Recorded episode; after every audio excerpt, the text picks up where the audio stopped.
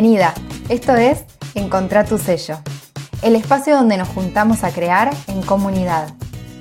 Estoy segura de que cada persona tiene algo que la hace única y especial, y ese es un gran tesoro que podemos compartir con el mundo. Ese es tu propio sello.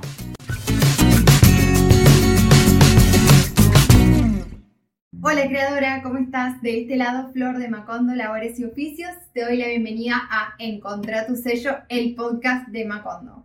Estos días me encuentro preparando el entrenamiento gratuito previo a la apertura de sello propio, mi programa de 16 semanas para emprendedoras y creadoras que quieren justamente crear con sello propio. Esto se viene en julio y ahora estamos en junio, así que estoy en plenos preparativos.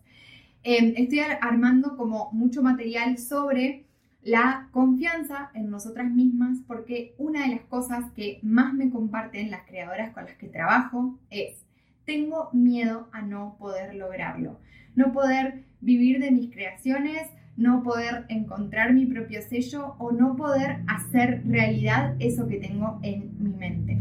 Y personalmente estuve en ese mismo lugar hasta hace un tiempo atrás en el que dudaba todo el tiempo qué colores usar eh, para mis estampas, qué hacer con mi emprendimiento. El síndrome de la impostora siempre se hacía presente y eso no me permitía como avanzar, me dejaba estancada porque, por ejemplo, si tenía que decidir los colores de una estampa, eh, me llevaba tres semanas tomar esa decisión. Entonces, claro, producir o crear una estampa eh, me llevaba un montón de tiempo. Y eso nos hace, de alguna manera, como retenernos, como siempre estar ahí bloqueadas o estancadas en un lugar por miedo a avanzar. Ahí fue cuando yo me di cuenta de que no importaba la cantidad de herramientas o conocimientos con los que contaba, si sabía estampar, si conocía la teoría del color o no, sino que además de todo ese conocimiento técnico de lo que hago, necesitaba empezar a creer en mí misma para respaldarme y confiar en cada decisión que tomaba. Puedo ser la más grosa del mundo conociendo y aprendiendo y sabiendo todo, todo, todo, pero si no hay una confianza interna en las decisiones que tomo o en lo que voy a hacer, siempre voy a estar dudando de mí misma, no importa la cantidad de conocimientos que tenga. Ahí fue cuando apareció la importancia del autoconocimiento. Cuando entendí quién soy yo, quién quiero ser, cuáles son mis valores, las cosas que son realmente importantes para mí, empecé a tomar decisiones basadas en eso. Y ahí fue cuando mi confianza empezó a aumentar. ¿Por qué? Porque entendí que solamente yo puedo conocer qué es lo realmente importante para mí que la verdad está adentro mío y que si busco esas respuestas afuera, ya sea ideas para una estampa en Pinterest o qué hago con mi emprendimiento basándome en la opinión de las personas que me aman y me rodean, pero que no soy yo, sino que son personas ajenas, em, no termina siendo mío, como la decisión no termina siendo 100% propia sino que está basada en el proceso, en la historia y en las experiencias del el mundo interior que tienen todas las personas de alrededor, ¿no? Como ya sea la persona que creó eso que vi en Pinterest, ya sean mis amigas, mi familia, que me aconsejan. Entonces, me parece súper importante poder hacernos espacio para conocernos, hacernos preguntas, entendernos a nosotras mismas, para poder a partir de eso tomar decisiones y no tomar decisiones basadas en lo de afuera o en lo que creo que debería ser. De hecho, ser coherente con tu ser es lo que te va a dar la calma de que estás en el camino correcto. Cuando yo empecé justamente a tomar decisiones de esta manera, no es que cumplí todos mis objetivos y me convertí en, no sé, 100% una persona distinta y, y la rompo y no, no. La diferencia fue interna. Fue algo que me pasa a mí al momento de hacer, de crear, de emprender. Fue la diferencia entre estar dudando todo el tiempo, hago esto, lo hago lo otro, no sé si esto, no sé si está bien, voy a dar este paso, pero me muero de miedo y dudo si estoy haciendo lo correcto. Cuando empecé justamente a ser coherente conmigo misma, el cambio fue cada decisión que tomo, sé que está en el camino correcto. Sé que tiene que ver con lo que quiero lograr conmigo, con, que respeta mis valores, que tiene que ver con lo que a mí me importa. No, no sé cuál es el resultado de esa decisión. No tiene que ver con si se vendió como esperaba, si el resultado de esa creación fue tal y como me lo había imaginado. No, no, sino tiene que ver con cómo me siento yo al momento de encarar esa decisión que tomé, por ejemplo. Yo me siento tranquila, siento que más allá de lo que pase con esa decisión que tomé, está en el camino correcto. Me lleva o me acerca al lugar que quiero. Entonces, una pregunta que nos podemos hacer cuando tenemos que tomar, por ejemplo, cualquier decisión, puede ser chiquita o puede ser enorme, es, ¿me acerca o me aleja de la persona que quiero ser? Y esto de ser la, persona que quiero ser no tiene que ver con voy a convertirme en una mujer maravilla, en alguien que, no sé, una flayada total. No, tiene que ver con mm, hay cosas, me empiezo a conocer, me empiezo a hacer preguntas, hay cosas de mí que me copan, que me gustan, que me parecen que son importantes, hay valores, como por ejemplo en mi caso la honestidad, para mí es un valor recopado y, y no lo quiero cambiar, entonces parte de quién quiero ser es sostener mi honestidad, mi transparencia, porque siento que eso es algo importante para mí. Eh, y después todo lo que también yo quiero mejorar, quiero cambiar, quiero eh, entender. Todo eso es lo que forma a la persona que quiero ser. Pero si en esa persona que yo quiero ser, en esa persona que yo visualizo, está esa honestidad, las decisiones que yo tome tienen que acercarme a esa honestidad. Para los para, esa honestidad es para con los demás y para conmigo. Entonces, si yo estoy haciendo algo en lo que no creo, si estoy haciendo una estampa que ni a mí me gusta o que la hago porque está de moda y porque sé que a otras personas les va a gustar, difícilmente yo confíe en esa estampa o me sienta realizada por esa estampa. No va a haber nada que me permita a mí sentirme orgullosa de esa creación. De hecho, ahora eh, últimamente estaba leyendo el libro Sobrenatural de Joe Dispensa y me despertó un universo completamente desconocido hasta ahora, por lo menos para mí, que es la física cuántica, el estudio de la energía, cómo funciona. El autor habla de que cuando nuestro cerebro logra abstraerse del mundo material, que el mundo material son las opiniones externas, los objetos, las personas, los pensamientos, todo lo que tiene que ver con la materia y conectamos más con el presente, con eh, liberarnos de todas las capas, ser lo más genuinas y auténticas, por ejemplo, en un estado de meditación, más allá de la experiencia que tengamos, no tenemos que ser en nada específico ni, ni grosas de la meditación, simplemente momento presente, estoy acá, soy yo, 100%. Las ondas cerebrales se sincronizan se organizan y se integran. Y él a esto lo llama la coherencia cerebral. Y conseguir permanecer más tiempo en ese estado de coherencia nos ayuda a nosotras mismas a que seamos más coherentes, nos sintamos más integradas y al final, como resultado, obtenemos esa confianza en nosotras mismas y en algo más allá que nosotras o que yo, ¿no? La fuerza superior en la que vos creas. Em, y a mí esto, cuando yo lo descubrí, de verdad, a mí me cambió muchísimo la percepción. Ahí fue donde yo logré, como siempre te cuento también, conseguir que el ego se corra a un lado y entender que yo no estoy sola en todo lo que quiero hacer o en lo que quiero lograr o mismo para crear. No estoy sola, no se trata solo de mí, sino que se trata de algo más. Ese algo más puede ser esa fuerza superior en la que vos creas. Eh, y si no crees en ninguna fuerza superior, también puede ser el propósito per se con el que estás creando, ese mensaje del que tanto hablo. Como ahí está correrse del ego. Como no soy yo solamente la que está poniendo al servicio, sino que hay algo más que me está como empujando a que yo venga y cree esto, venga y haga algo, venga y tenga la energía necesaria para poder lograr esto que me quiero proponer.